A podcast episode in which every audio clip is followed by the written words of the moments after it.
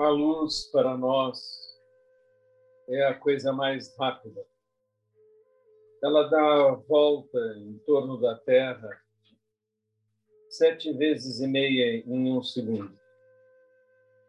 Até hoje não sabemos se é possível um deslocamento mais rápido do que a luz do universo.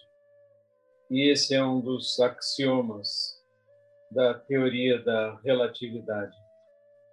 Imaginemos uma estrela a mil anos-luz da Terra. Ela pode ter se apagado 900 anos atrás. Mas para nós, ao elevarmos nossos olhos, vemos a sua luz chegando, vemos a estrela.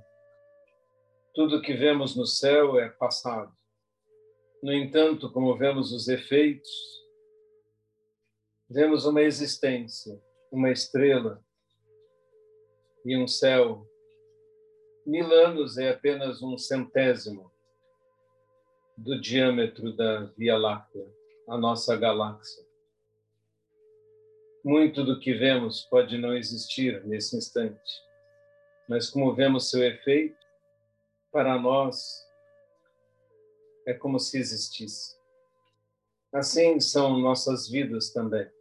Nossa existência depende de nossa luz. Um homem como Buda, que viveu 2.500 anos atrás, tem sua luz e a sua presença aqui agora, porque vemos seus efeitos.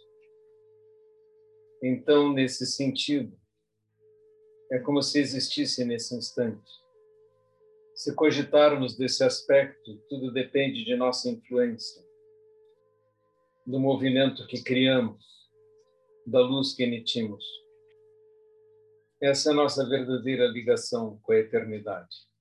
Do outro lado, é certo que, como ondas kármicas, vibrações se propagando no universo, nós somos pura continuidade mas nesse momento eu queria falar sobre a luz que emitimos agora. Então, começamos nossas vidas pela luz que emitirmos e pela propagação dela através dos tempos. Quanto mais luz, mais significativa terá sido nossa existência. Não é uma missão, é simplesmente uma oportunidade. Somos nós que damos significado às nossas vidas, somos nós que damos sentido a elas pela luz que emitimos.